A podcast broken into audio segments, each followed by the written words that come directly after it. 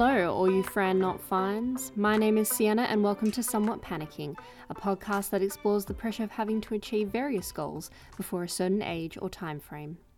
This week, I'm somewhat panicking about having the perfect body, or at least better hair, better skin, a flatter stomach, leaner thighs, an outward glow, breasts that didn't sag, and an ass that is rock hard and so high you could put things on it like a shelf. I thought by now, at my age, approaching my 30s, I'd be super into fitness and healthy eating and would have transformed into this model esque body shape where I'm lean in all places and fit into all clothes, but that is simply not the case. I also, for some reason, have forgotten all the past traumas of being incredibly harsh toward myself and having low self esteem in terms of how I thought my body looked. It seems body image can be directly linked to age, in which younger people have a harder time accepting the way they look, and that their body is different to other people's or what society deems as beautiful at the time. Looking back on diary entries I wrote when I was 18 years old, I found I wrote this about my body. Mirror, mirror on the wall, I'm definitely not the fairest of them all. Big, ugly eyebrows, yellow, crooked teeth, pimples, redness, oily T zone, fat thighs, in capitals, hence the yelling, ugly tan, ugly, ugliness.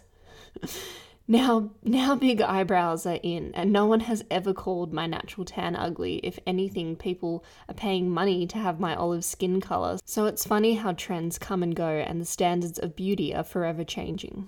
I can laugh about it now because it sounds ridiculous and overwhelmingly harsh, although this really reminds me how much I hated the way I looked 12 years ago.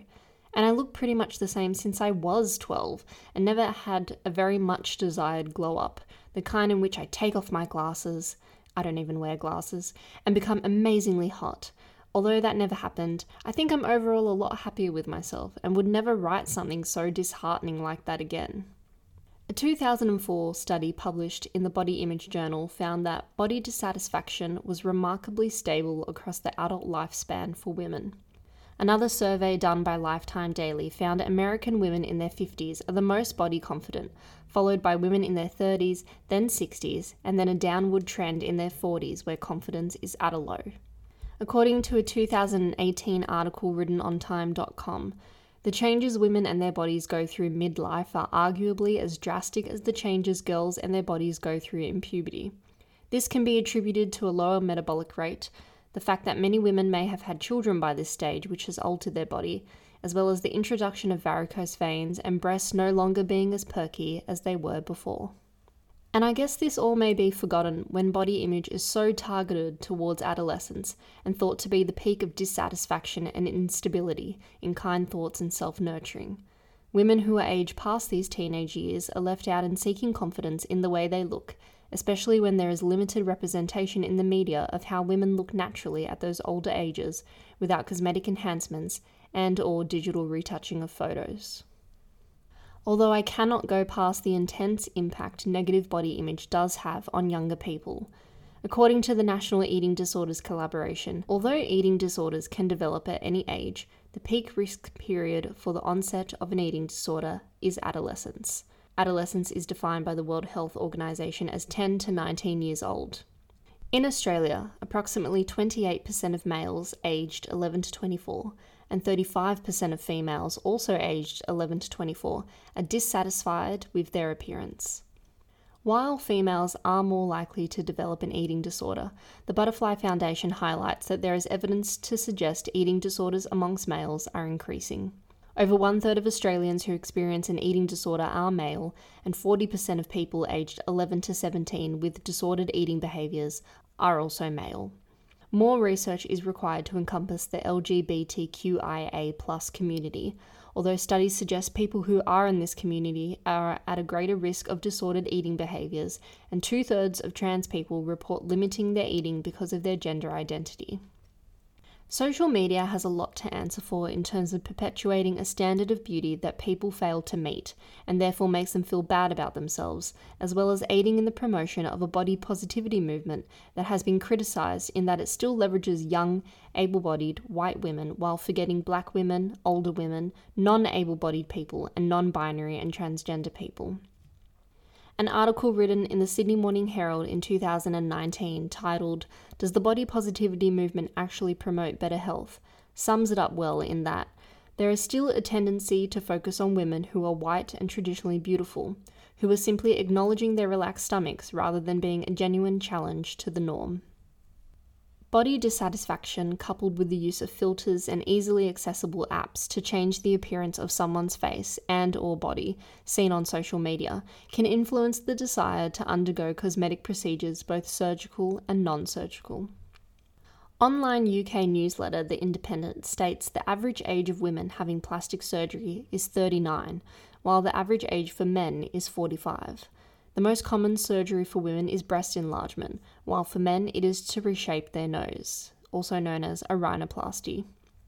According to the Victorian Cosmetic Institute, the most common surgical cosmetic procedure worldwide is breast augmentation, while the most common non surgical procedure worldwide is anti wrinkle injections. With non surgical procedures, I found an Australian cosmetic website that offers laser hair removal to people as young as 12, as long as, and I quote, he or she is mature enough to fully understand the process, expectations, and importance of aftercare. Most importantly, they must have parental slash legal guardianship. Also, the young person must truly want this themselves and not as a result of pressure from family or friends. I am so taken aback by this because of their use of the phrase young person instead of child. That child is only 12 years old, and I'm also astounded that this company chooses to highlight the pressure from family or friends but doesn't speak of societal pressure at all, especially with the increasing use of social media. To talk more about this pressure, I want to introduce Jess, a 29 year old psychologist that has worked predominantly with body image and eating disorders, who, despite being clinically aware of the implications of negative body image, is not completely immune to the pressure society places on us to look a certain way. I think that that seed is planted in adolescence, and I'm not sure whether it ever really truly goes away. But certainly, if we're talking about what ages might you be most vulnerable, I think adolescence through your 20s is a pretty big one. You might still be coming to terms with what your body's like. You're becoming a sexual being, which means you're thinking about how your body is portrayed to others. So, yeah, I think there's a lot more pressure at those ages, but um, also major life transitions. I think you can become stressed and think a lot more about your body. So, breakups, you know, if you're going from high school to uni, kind of after pregnancy um, or after giving birth is a good one because your body is incredibly damaged. Um, society puts a lot of pressure on these women who need to bounce back and become their former selves. Mm, um, yeah, ridiculous. And yeah, yeah. So you you also may start focusing on your body image a lot more. Yeah, and especially women are getting pregnant now at later stages in life. So that body image is also being pushed back to later stages of life. So I think you're right in that it doesn't mm-hmm. go away. The pressure starts to mount even later in life, depending on what yeah, you're going through. Yeah, and maybe just becomes different. Like maybe it's no longer about having kind of a ripped body. Maybe it's about having perfect skin, or maybe it's about um, presenting yourself in a certain way. I think we're always thinking about how we come across.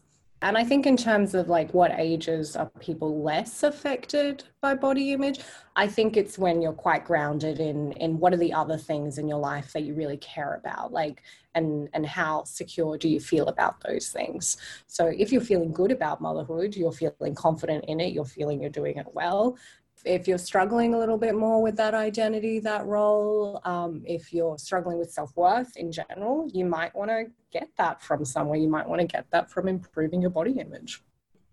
Did you ever feel by a certain age you'd have the body you desired if you actually did ever desire a certain body?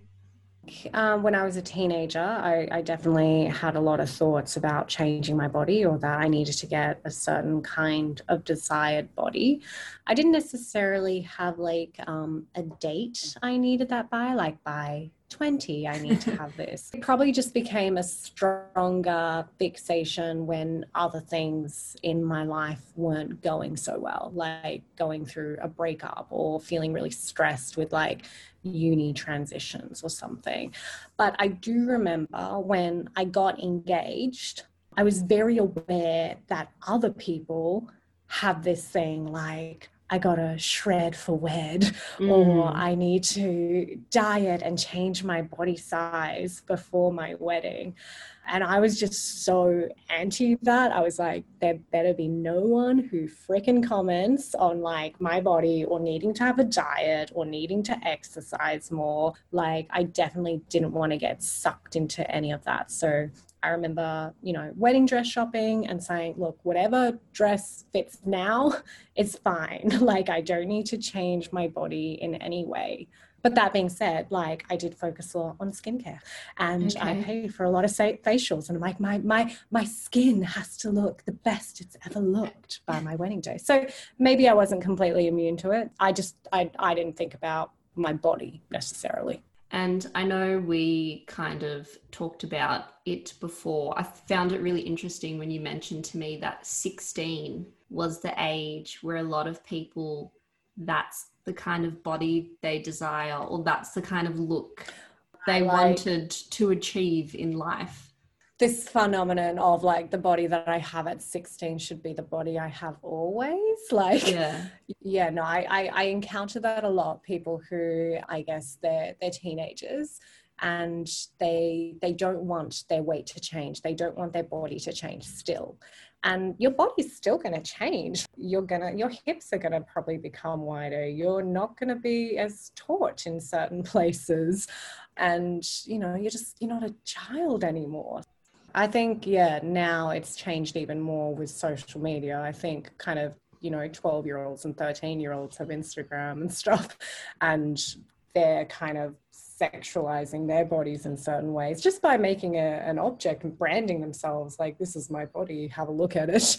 Yeah. Um so i think it's yeah becoming even younger and younger. It probably was you know 18 maybe 50 years ago or something yeah, it just seems a bit strange, but I guess there is always that desire to look youthful or or be youthful or even that kind of child stage of life is the most magical and imaginative and creative and maybe mm. there are hmm. certain aspects of having a younger body has that younger mentality and that magic that surrounds it. Yeah, well, it's it's kind of evolution, isn't it? That we we want to be younger, to to be desirable, I guess. And I hate saying that, like mm-hmm. that we're thinking about in that way, but I think it, it is bred into us that we we think about that. And even we were having a conversation the other day about like eyebrows and i mentioned like i've been doing this thing where i comb my eyebrows up and i'm like i don't know why i do it it just makes my eyes look lifted and that's a good thing right?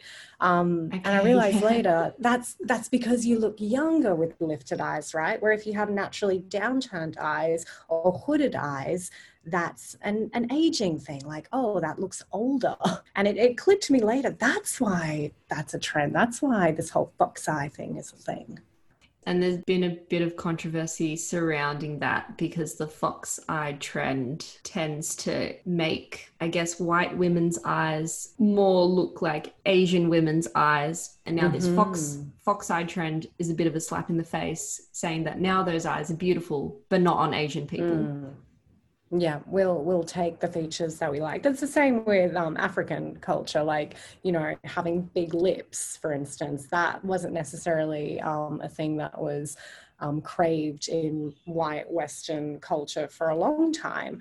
But in the last 20 30 years like the bigger the lips the, the better right? With the whole i guess we've talked about that age no matter what age you are body image seems to follow and mm-hmm. it's either going to get worse or better depending on your life situation. But do you think men or women are more affected or both equally? I, I think there's there's two things going on there. Like I think women and men are both equally can they can be equally dissatisfied with their bodies, right? But I think that when women have so much more pressure to look a certain way because naturally we've been told we contribute less to society, your body image becomes more important. So, the fact that we have less voice in politics, the fact that we have less CEOs, the fact that historically we've been told women are there to be seen and not heard, this inflates how much you feel your body image contributes as far as, you know, what you can give society. And it's horrible. It's it's what the patriarch has brainwashed us into thinking about. Like focus on your body image. When a guy feels bad about his body image, he still knows that he can be successful, liked. I mean, you know, some of the most powerful, awful men in history have been big fat guys, right? Like yes, think about Harv- think about Harvey Weinstein horrible man, ugly, ugly. but he was incredibly successful. Very true. Whereas you don't see many powerful women leaders that strongly go against, I guess, body idealization and norms. So I just I feel like it's not the same. Definitely, guys get a lot of pressure with body image, um, a lot more now with social media, whether it's to be tall, muscly, have full hair but I, I just think it's going to impact women differently when women are still not fully equal with men. I think I made it a little bit simplified in men and women when there's a whole transgender community and non binary mm. people to think about also. Studies show actually that the transgender community experiences eating disorders like 10 times that what um, cisgendered people would go through. I think because they are trying to change their body. They are genuinely unhappy with a lot of parts of their body and they're trying to find a way to accept or be happy with with what they have. So it's it's it's a lot more of a struggle and the process can be really hard like just the the hormones you might have to take and and the changes that inflicts on your body. It's not always the changes that you want or you sign up for. I saw this post on social media about like what you think taking testosterone will do for your facial hair because transgendered people transitioning to to male they want they want a beard they want facial hair around there. But they may not get facial hair on their face, they may get a lot more hair on their back, or they may get a lot more hair kind of on their legs, and um, it may not be what you signed up for. So it's it's not a perfect process either. You're still going to be coming to terms with things that you might not, I guess, necessarily prefer about your body. But speaking of social media, we touched on mm. it a bit before and now about how it impacts body image. But how do you mm. think it's impacted on body image in general? Now we have social media on us all the time. And if we see people posting on social media, we think it's realistic, we think it's achievable where it's not a lot of the times. It's clever marketing. People like the Kardashians and their Jenners, they're using, you know, a ton of Facetune. They're getting their photos professionally edited. Yeah, it's it's really, I think, messing with our perception of what do people look like. And with the whole filters and Facetune and all of that, I remember being younger and looking at magazines and someone kind of telling me that, like, oh, but the pictures in the magazines, they're edited. But they kind of told me that in a condescending way, like, as if you don't know that, like, it's obvious. but it's not obvious. Mm. How do you know mm. how hmm. much someone's been edited? And then you, I would personally get it in my head, well, it hasn't been edited that much. They just look so amazing. Like if they didn't edit, it would have been a tiny thing. And it really surprised me how many people, not celebrities, just ordinary people, will use Facetune and will make themselves yeah. look completely different. What do you think about the body positivity movement? Well, my yeah, my read on body positivity is that it's it's just not achievable for a lot of people. So i mean i if you can feel confident love yourself own all your features even if they're considered flaws by others that's amazing. I love that. But i think for a lot of us it's it's not achievable. We know our bodies get critiqued. We know there are idealized features and it's understandable that we can't completely separate from this. We so you know i can say that i'm I'm fine with my jiggly thighs, but I know that jiggly thighs are not the the thing that people go to the gym and seek after. so I I think kind of body neutrality is is far more I guess achievable. Ne- neutrality doesn't mean you're never happy with the way you look or that you never focus on the way you look. It means that neither good nor bad outweighs the other. Like I have days where I wake up and I'm like, hey, yeah, that looks cute on me. I like that. I'm, I'm happy about that. But I also have days where I'm like, oh, I don't feel really good in this, or my pants feel really tight, or oh my god, my stomach. Mm-hmm. Um, but neither outweighs the other. That's that's what I mean by neutrality. That that you come to a balance, not that you have no negative thoughts about yourself, not that you have no positive thoughts about yourself, but that you find some kind of a balance and i think it's it's better in some ways in that it's still promoting the message that your body shouldn't be that large an indicator of your self-worth. Like you don't need to focus on it that much. You can focus on other things in your life. You can focus on your other amazing qualities not just how your body is aesthetically pleasing or not so I think body neutrality also lends a lot more into just body gratitude. Be grateful for what your body does for you. Like I'm I'm grateful that I'm healthy. I'm grateful I can do a yoga class and feel strong and persevere. I'm grateful that I can take rest and be compassionate towards myself. Like I, I don't need to feel amazing about how my body aesthetically looks in order to do those things with that kind of body neutrality that you talk about, do you think that kind of thought process is inclusive to everybody? You know, any any gender, any race, any age, especially yeah, with the definitely. body with the body positivity movement, a critique of it is that it's is incredibly ableist in that it looks mm. at people that aren't in wheelchairs or can move, you know, mm-hmm. in the stereotypical yeah. fashion that society mm. deems normal or whatever. I met someone actually who um, does a lot of photography for brands, and she does a lot of photography for like ASOS Curve or something like that, like bigger kind of bigger size clothing basically.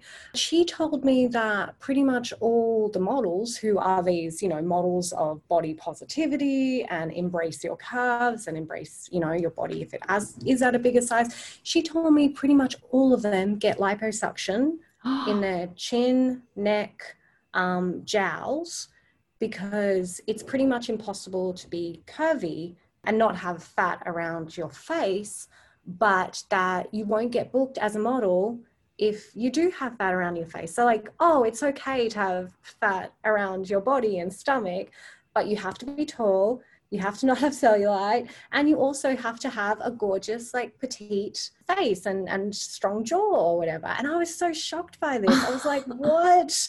Like we're being sold body positivity but it's still so cultivated. It's still so elitist. It's still so unachievable.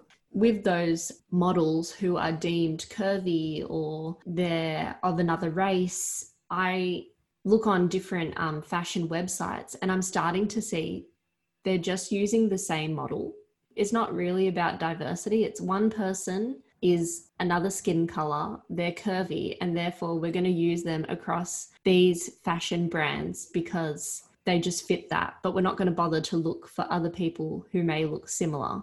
And even with some of those diverse models, they're they're still so like exceptional in a way. Like they're they're so tall um, or or their figure is still so like beautifully hourglassed or something. Like it still doesn't feel like it pushes the boundaries that much. Yeah so even with diversity we're still seeing that there's so many things that you need to check off and it's so i don't know it boxes people in.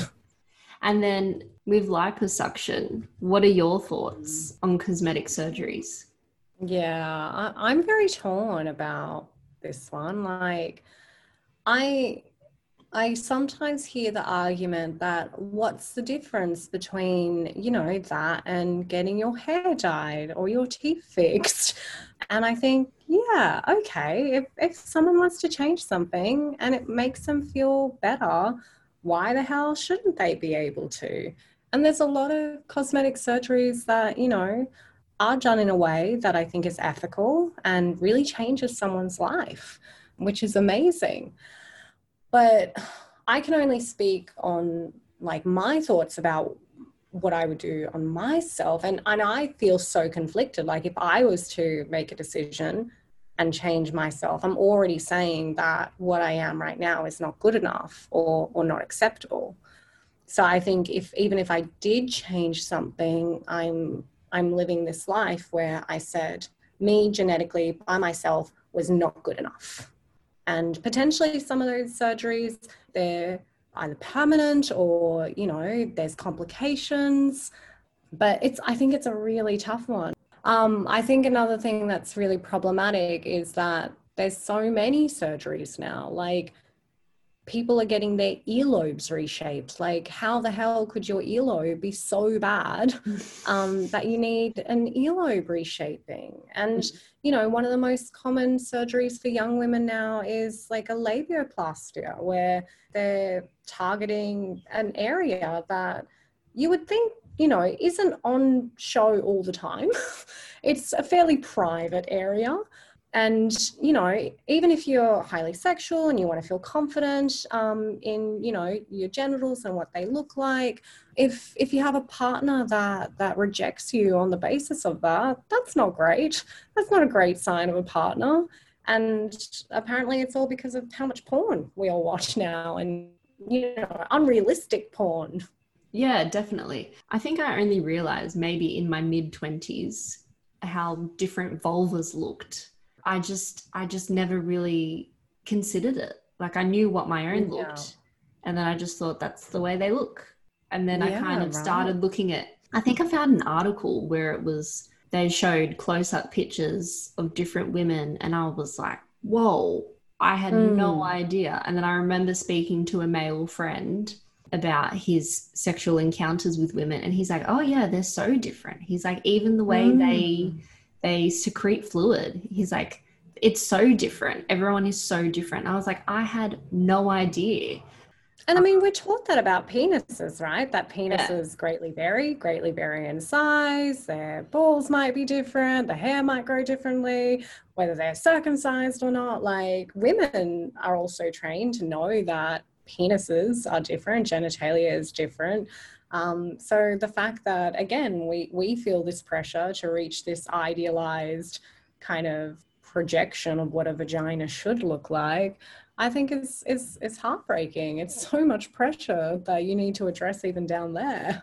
I don't want to like body shame anyone or shame anyone into like you had a surgery that's a bad thing you need to accept yourself. Like I truly don't believe that like I think people just need to be really informed about why they make the decisions that they make. I think they need to be aware of the risks and you know each to their own. Like I, i'm just i'm just so ethically torn about it i don't know whether i could ever do a surgery.